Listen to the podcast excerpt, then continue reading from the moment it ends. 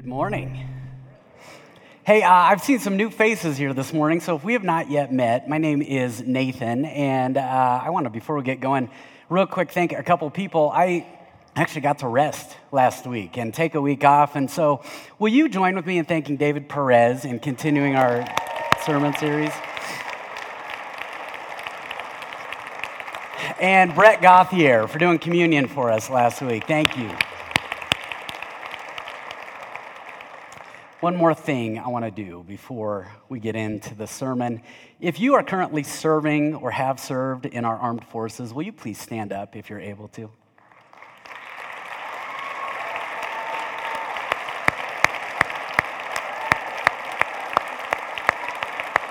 All right, stay standing. Stay standing just for a minute. I'm sorry.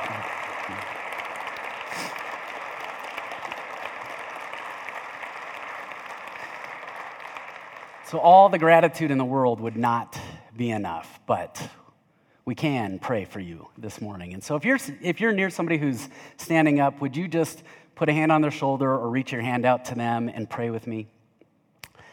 Heavenly Father, we cannot possibly fathom, understand, put words to all that those who are standing here in this room have seen, and yet we know that you do. You see so much more than we see, and you understand so much more than we understand. And maybe the greatest evidence of that is that you understand sacrifice. You understand sending your son to the cross. And so, as we look at those standing in our midst, as we look around at those in our lives who serve or have served, will you remind us of that picture of sacrifice that you sent your son to the cross for us and fill our hearts with gratitude that you have put that picture in front of us in the form of those who stand among us who have served. We pray all this in Jesus' name. Amen.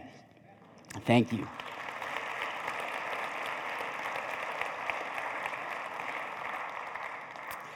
Well, I, w- I want to have you say something this morning, and then we're going to talk about it. So, would you repeat this after me?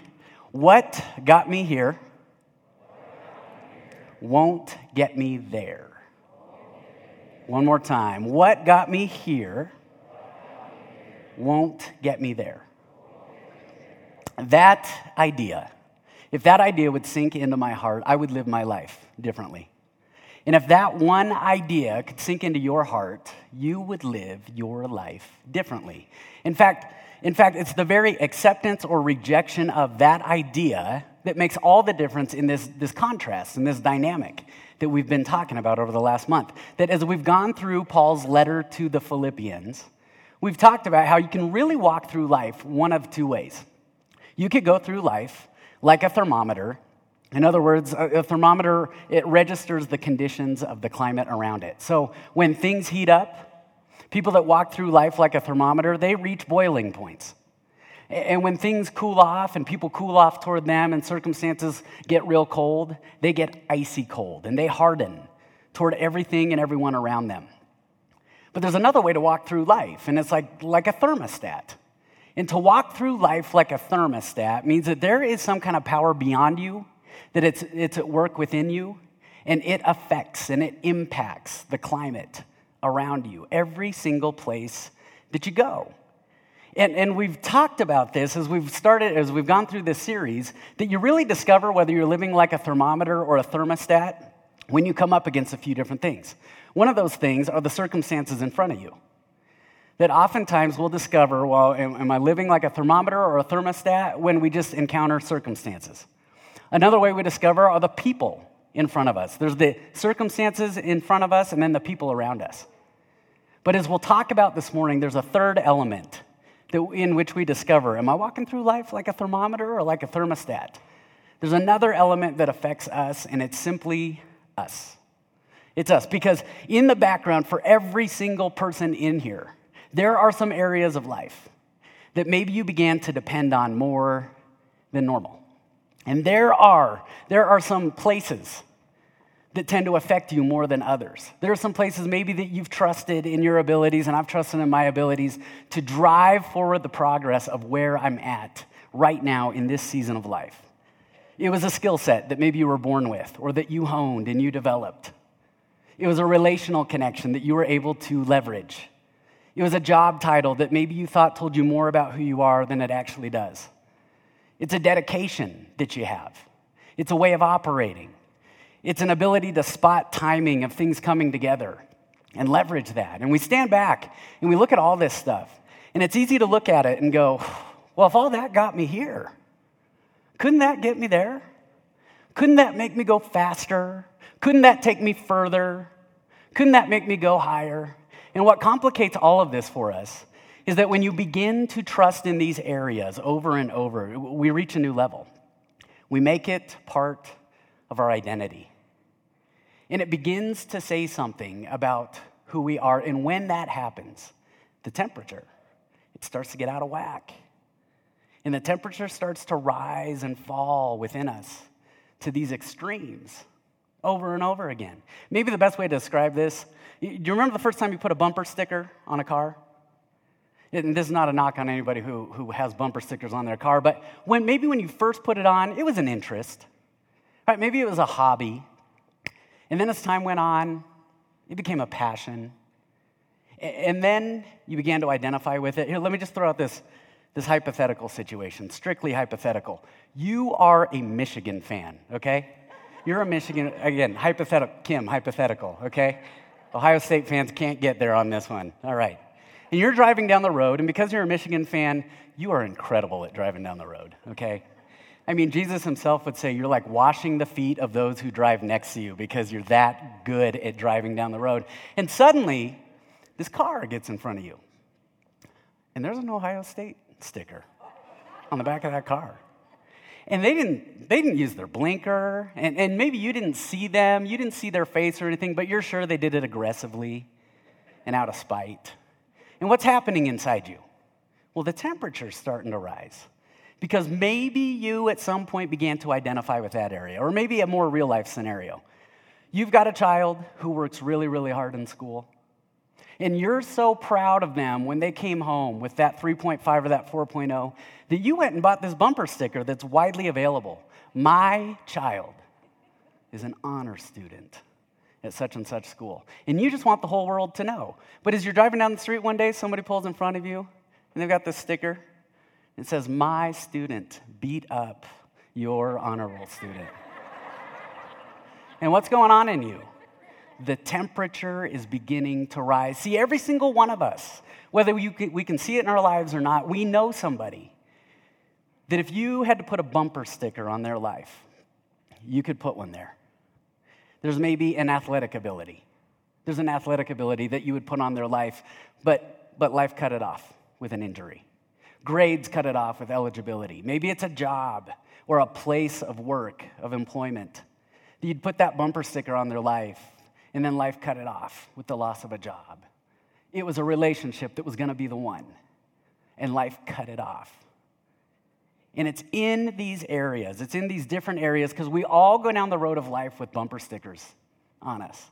And it's those areas that, if challenged, if they falter, if they're questioned, our temperature can start to get out of whack. It can really get out of whack. And if we don't recognize those areas, and if we do not ask the question that we're going to get to in just a few minutes here, we run the risk of walking through life trying to control the climate around us and control other people and control our circumstances. And that is a miserable, miserable way to live. Or when you recognize those areas, when you ask the question that we're going to get to this morning, what happens? Is you begin to live with a default temperature setting that Paul brings up over and over and over in Philippians, and it's simply this joy. Joy. You begin to walk through life with joy. Now, Paul was very aware of this dynamic because when Paul wrote his letter to the Philippians, as, as you know, if you've been here the last few weeks, he was sitting in chains. He was imprisoned, whether it was house arrest or in a prison cell, we don't know. But he was in chains, and he had become aware that there were people teaching the church at Philippi. There were people near them in their vicinity called Judaizers. And what Judaizers were teaching was that, yeah, well, there's what Jesus did on the cross that makes you right with God, but you want to know what really makes you right? You want to know what really makes you enough? It's what you can do, it's what you can accomplish. It's your station in life, it's what you make happen. And Paul is looking at all this, and with this resounding no at the beginning of Philippians 3, he says, No, we put no confidence in the flesh, none whatsoever. And you'd expect a statement like that from Paul because Paul is sitting in chains. And there's not much. When you look at Paul's life at that moment, there's really not much to look at. And so, Paul, Paul says, Well, let me tell you about my past. Because I lived in such a way that would appease these Judaizers. They would say it's all about you, and it's all about what you can make happen, and it's all about what you can do and what you accomplish. So let me point you back to my past. And he says this in Philippians chapter 3, verse 4. You can follow along in your Bibles or on screen. He says, If someone thinks they have reasons to put confidence in the flesh, I have more.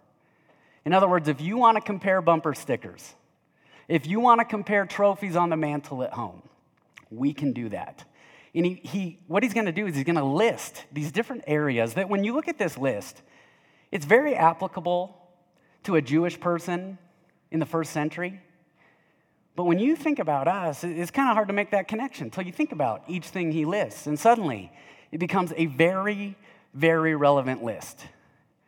You just have to get past the incredibly awkward, awkward beginning to that list. Here's what he says If anyone thinks they have reasons to put confidence in the flesh, I have more. I was circumcised on the eighth day. And you go, What, Paul? Are you gonna brag about that? Yeah, you're giggling like junior high and like my inner junior higher right now. You gonna brag about that? And, and here's if we could get past the specific that he's pointed out here. Circumcision was this physical mark that Jewish people would receive as a sign of God's covenant, his promise with them. And if you had this physical mark, you were right in the eyes of God. This is what they believed. And as I thought about that, I thought, huh, so physical appearance. No, we couldn't relate to that. We couldn't relate to that. Do we not zero in on physical appearance? As to just to show that we're right, that we're enough? Of course we do. Paul goes on. He says, Not only was I circumcised on the eighth day, but I'm of the people of Israel. Now, this is a reference to God's chosen people, that the nation of Israel would be God's chosen people, and there would be a special relationship between God and his chosen people. In other words, Paul, he wasn't just associating, he, he wasn't just saying, look, I could look back and say I've got the physical mark, I can boast in that, but I'm also associated with a place. I'm tied to a place. We get this, right? If somebody's from Hollywood, where, where does our mind go? Hollywood, acting, you know, stardom, the walk of fame. And we can point at many names that were tied to Hollywood. Nashville, Nashville's produced many music stars. And you can think of names that came out of Nashville. There's a place in Manhattan, in Harlem, Rucker Park. Many of, some, of, of the greatest names in basketball came out of Rucker Park Kareem Abdul Jabbar, Wilt Chamberlain, Julius Erving, Dr. J, Nathan Harrison, okay? All these incredible names came out of. I actually skipped an NBA contract for preaching, all right? But we associate names with places, do we not? All around us, on really big stages, and in our personal lives. Because when we talk to people, do we not talk about we live in a neighborhood, we work at a certain place, we're part of a certain gym, we do, we're, we're, tied to all these different social clubs, all these different, maybe it's band, maybe it's a sports team, it's social media. Paul says, I get it. I get it. We'll tie ourselves to places in life. He continues. He said, I'm of the tribe of Benjamin. Now, this took a little bit of research, but when you think about the different tribes of Israel, before Israel was ever a place, it was a person. And before he was ever Israel, he was Jacob. And Jacob had 12 sons. And 11 of those sons were born outside of the promised land that God was, had promised to his people. But one was born in the promised land, and it was Benjamin. And from that lineage, numerous leaders, numerous kings came out of this lineage. And Paul is looking back and he said, Yeah, I'm from that one. We're the only ones from the promised land. Have you lived there? I mean, do you catch yourself making statements at times that say, I'm the only? Nobody else gets it. I'm set apart. I'm the only one who understands my story and what I'm walking through. And when we do that, we tend to push others out. And we tend to be set. We set ourselves apart. He keeps going. He said, I'm a Hebrew of Hebrews. So now Paul is starting to point at his pedigree. He says, I'm a purebred Hebrew. In other words, my mom, Hebrew, my dad, Hebrew. And as he's looking back, he's, he says, I'm, I'm purebred. This so explains why I can't figure out our dog, okay? When we got our dog, we were like, what kind of dog is this? They were like, it's a, it's a shepherd, and it's a bloodhound, and it's a cattle dog. And I went, okay. And all of those apparently have opposite behaviors. So this dog, if, if you were to meet our dog, he just, I mean, you can tell he doesn't know what to do. And then we took him to the vet one day. And they're looking at the stripes on his head, and they said, Does he bolt? Like when you open the door, does he bolt? I was like, Yeah, I've, I've chased him around the neighborhood like five times. And they said, Yeah, because he's part husky. I was like, Oh man. And, and Paul's looking at all that. He said, There's been no mixing. Dad is Hebrew, mom is Hebrew, which means we held to some customs and we held to some traditions and we did things and we do things the way we've always done them. This is why. When I do premarital counseling, one of my favorite questions to ask is let's talk about the holidays. What are your plans for the holidays when you get married? And if you're married, you know where this is going. and what you find out is how one side of the family has always done things and how the other side of the family has always done things. And it's a challenge, isn't it? It's a challenge to figure out what are the holidays going to look like. And Paul said, I don't have to worry about it because I'm a purebred Hebrew. And then he shifts into his own doing. This was all just identity stuff. Then he says, In regard to the law, I'm a Pharisee.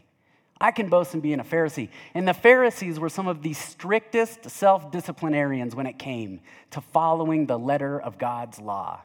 And he said, I associated with the best, the most strict. And if we were around other people, it was to point the finger and tell them, no, you do it like we do it. Now, isn't it true that sometimes we wrap up our identity in the people we associate with? Yeah, because we like to think, we like to gravitate to those who think like us and talk like us and look like us. Paul said, I could, I could boast on that. He lists two more things. He says, As for zeal, persecuting the church, I was so passionate about what I do. I came to work first, I left work last, and I worked most intensely. And his pride was in his passion. And then as for righteousness, based on the law, faultless. In other words, I've got a perfect track record. Can, can you relate to that? Perfection and performance. If you've ever seen this old movie, it might be one of the most pointless movies you've ever seen in your life Napoleon Dynamite. We all have a little Uncle Rico in us, and we can throw that football over that mountain. If you haven't seen it, go see it. You'll probably want that couple hours of your life back, but it's funny. Now, you stand back and you look at this list that Paul has made here. And when you look at his specifics, it's not very relatable. But when you look at the parallels to our lives, it's very relevant and it's very relatable. And you could look at this list and you could say, you know what? These are good things. I mean, they can get extreme and they can get out of whack and they can send our temperature all kinds of different directions. But there's some good in it, isn't there? And Paul would say, Yeah, but as we'll find out in a minute, there's something better. These are good things. But part of why Paul is listing this is because he's trying to let them know that some of the things that are so good to you may not be the greatest good for you. I still remember first grade, Miss Heinrich's class. Okay, she had, before spreadsheets were a thing, all right, she drew out a spreadsheet on this poster board, had the name of every kid in the class and every week of the year. And every single week of the year, we would have a spelling test. And if you got every single word right, you got a sticker next to your name for that week. By the end of the year, I'm just to brag for a second, okay? By the end of the year, Nathan Harrison, sticker in every single week. You guys are not as excited as I was, or am still. Here's what happened. All right. Oh, man. I'm going to face judgment for this. Okay. Here's what happened. So I go through first grade, and I'm like, guess what? Didn't miss a spelling word all year. And my friends thought I was really cool. And so this, this began to become a passion for me. And spelling tests were like the thing every single year. So I got to fifth grade, Dutch Creek Elementary School, and they say, hey, if you want to participate in the spelling bee, be in the library after school. So I did the spelling bee, won the spelling bee in fifth grade, and then back to back champion, sixth grade, won the spelling bee. So I'm really proud of this. I get to junior high, and we get to this class, and they say, Hey, tell us something about you that we may not know. Well, what was I going to say? Well, in first grade, I never lost, I never missed a spelling word, and I won the spelling, spelling bee two, two years in a row. And I'm thinking, I am so cool. This kid behind me, and he's huge. He's like, You're a dork.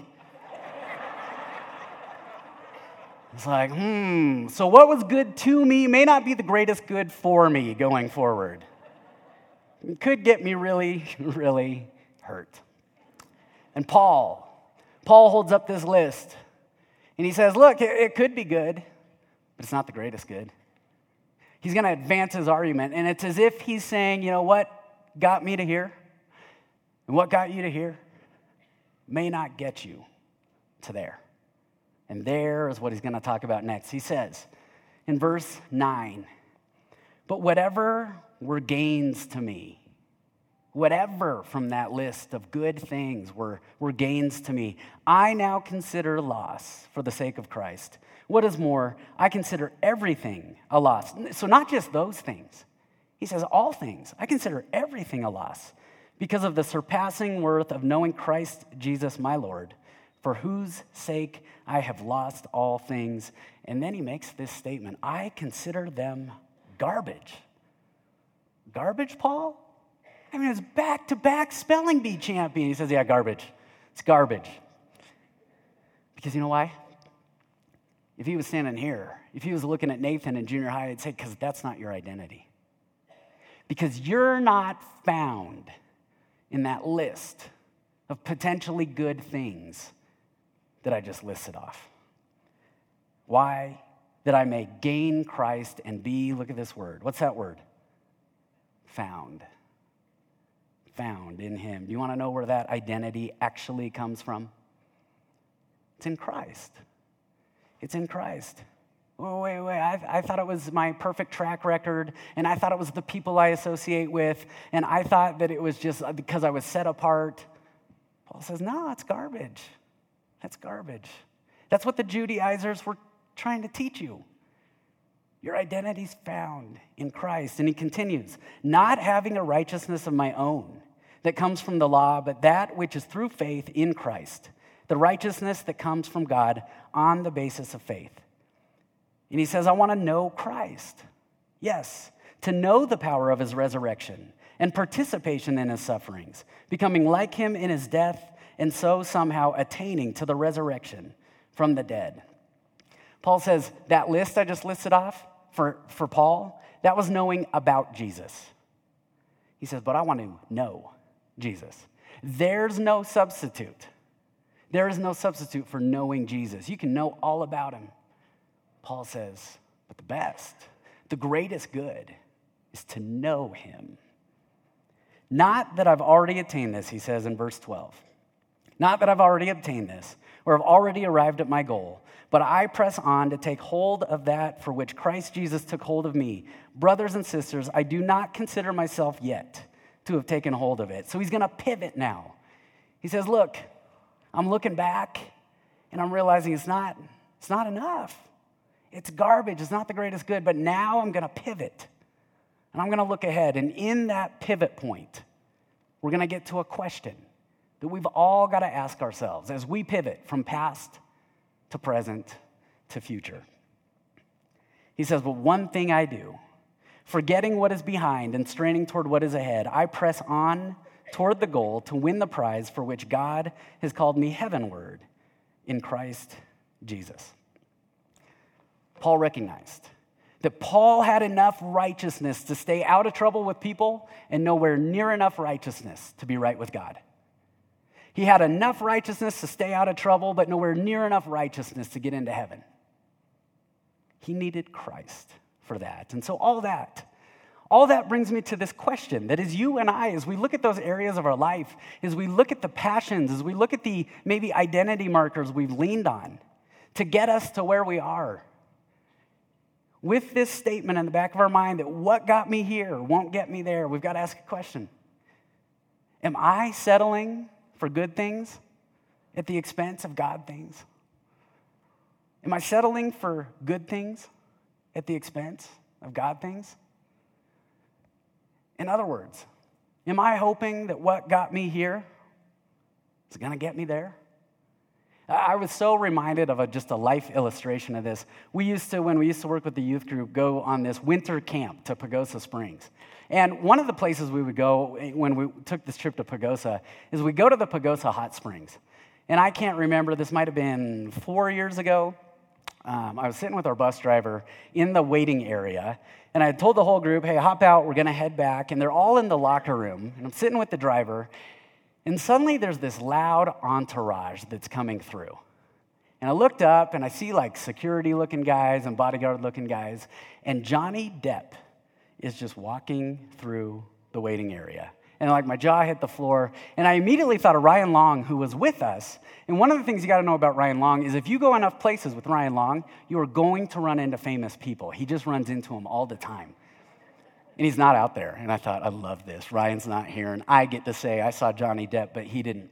Well, Johnny Depp leaves. Whole group comes through. I start telling these high school girls Johnny Depp just walked through, and they're like, My life's over. I missed him. And anyhow, we get out to the bus, and it's like 10 degrees outside in February in Pagosa Springs. And everybody's still wet. And remember, your parents used to tell you, you never go out in sub freezing temperatures when your hair and your skin are wet. I'm pretty sure some of them went straight from the hot tubs out to the bus. And we're all on the bus and we're warming up and we're going to go back to the house and we're going to do worship and play games and, and just hang out together. And we're just waiting on one person Ryan Long. Ryan, as I looked out the bus, our driver was like, You seen Ryan? It's like, ah. So I went out on the street, snowpack street, Ryan is like 100 yards down the road, and he is screaming, Johnny! Johnny Depp! Johnny! I said, he's not answering you, Ryan. He's, and, and if you heard somebody calling your name in a place you're not from, you wouldn't go out. You'd send your bodyguards and your security. We found out they were filming The Lone Ranger in Creede, Colorado at that time. And Ryan, Ryan was faced with a choice. He could stay outside in the frigid temperatures and say, I've got to see one more famous person, or I could get on the bus and go to something greater. And so we left him. We left him, and he's still in Pagosa Springs. he eventually walked back, and you see him here every Sunday. Yeah, we left him. He eventually got on, but not before we started pulling away. And so, Paul, having pivot, he, he's made this pivot. He says, I'm going to let go of that and I'm going to look ahead. Here is where he lands his thought. He said, All of us, then, who are mature, should take such a view of things. You know, it takes a very mature person to look at that list of good things that we identify with that really gets our temperature out of whack, that we feel so intensely about. It takes a very mature person to say, you know what? Regardless, of how I've identified with that, I can let go of that. I can let go of the good things for the sake of the things of God. And then it's like he anticipates this dynamic that we run into, because this is gonna happen when we do this. He says, and if on some point you think differently, that too God will make clear to you. That is actually one of the most freeing statements we could hear. Because right now in this room, there are those who identify Republican. You say, that's a good thing. And there are those who identify Democrat. You'd say, that's a good thing. There are those in here that are CU, and there are those in here that are CSU. Yeah, it just got a little warm in here, didn't it? All right? There are those that are two, there are those that are 92. There are those who like contemporary music, there are those who like traditional hymns. And Paul says they're all good things. But if on some point you disagree, God can make that clear. You can still be in a room with one another. You can still walk into this room and have in mind the things of God. Verse 16 only let us live up to what we have already attained. And what we have already attained is not what I can do and what I've attained and what I've accomplished. It's what Jesus attained at the cross. Paul says that is what we're trying to live up to. What he mentioned in verses 10 and 11. In our life, being like Christ. In our suffering, being like Christ. In our death, being like Christ. So that we would attain to the resurrection life of Jesus Christ. Paul says, you know, when you, when you get a glimpse of the God things, it's a little easier to let go of those good things. Uh, we recently watched a movie, it was on Netflix. I can't remember the name of it. Basically, these five ex special ops guys with the military. They go on this mission, they've retired out of the military, and they want to just set themselves up for life. And so they find this drug lord in this other country, and they basically steal all his money. And they're getting away in this old rickety plane. They've loaded this plane with bags of money and it's like weighing the plane down. And as they're climbing up the face of this mountain range, on the other end of the mountain range, there's like a whole new life. And they're looking at the cargo. And, and just beyond this mountain range, there's like freedom. And they're looking at the cargo. And the engines are starting to cut out. And they're not quite over the mountain range. And they have this realization we got to let go of the cargo. We've got to let go of what we thought were really good things. Because on the other side, there's something so much greater than what we've been living in. And they're looking at that, and they're looking at this, and they're looking at that, and they're looking at this. Are you carrying some cargo? You got a list of really, really good things that you just don't want to let go of. Are there some bumper stickers on your life that it's not just an interest, it's not just a hobby? You want to know how you know? Three specific places in our talking, in our spending, in our scheduling. In, our, in my talking, the different things that come out of my mouth, what do I continue to talk about over and over and over? Because Jesus was right. Out of the overflow of the heart, the mouth speaks. We know what's most dear to our heart when we pay attention to what we talk about. In our spending, we all spend on different things. What is that pattern that I continue to spend on? in my scheduling? What is that pattern that I spend the most time on? Could you let go of it? Could you let go of that cargo in order to see something greater ahead? There's this Christian missionary, Jim Elliot. He said it beautifully. He said, He is no fool who gives what he cannot keep in order to gain what he cannot lose aren't those just like the most impressive people you've ever met in your life? That whether they have all the things that we spend so much time, money, effort trying to attain, that they live with a sense of detachment, that this doesn't identify me. In no way does this identify me. You see it throughout Scripture, and I'll close with this. I mean, there are numerous people we could point at, numerous people we could take an account of, of their life throughout Scripture. But there's one guy I've always just had a like a sweet spot for in my heart. It's a guy named Enoch. Okay, you've got like Paul, who wrote two thirds of the New Testament. We know a lot about his life. You've got the writers of the Gospels. You got the disciples. King David, my goodness. I mean, how many books do we have to dedicate to him? I mean, great things, okay? But we know his victories, we know his struggles, we know his identifiers. But in Genesis 5, you get to this guy named Enoch. In Enoch, we know nothing about his 401k.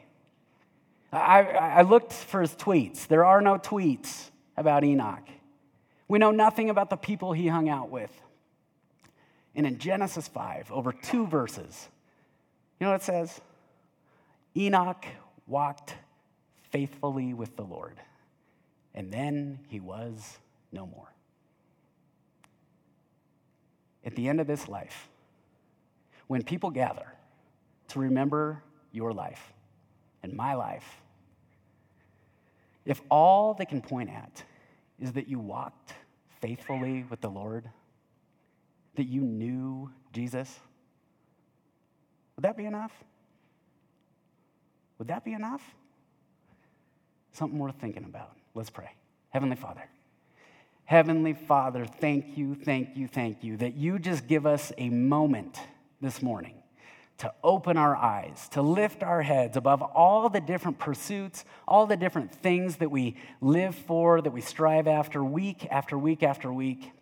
Thank you for your word through the Apostle Paul, who can remind us that even though we live and we sit in different cultures at different times, he can look around at his life and in turn, you can speak into our lives. That all the good things that are there are nothing in comparison to the things of you. Living like Christ, suffering like Christ. In our death, like Christ, but more than anything, the resurrection life of Christ. Would you write that on our hearts each and every single day? Let us not settle for the good things at the expense of the God things. Reorient our temperature to the joy of you and your things. We pray all this in Jesus' name. Amen.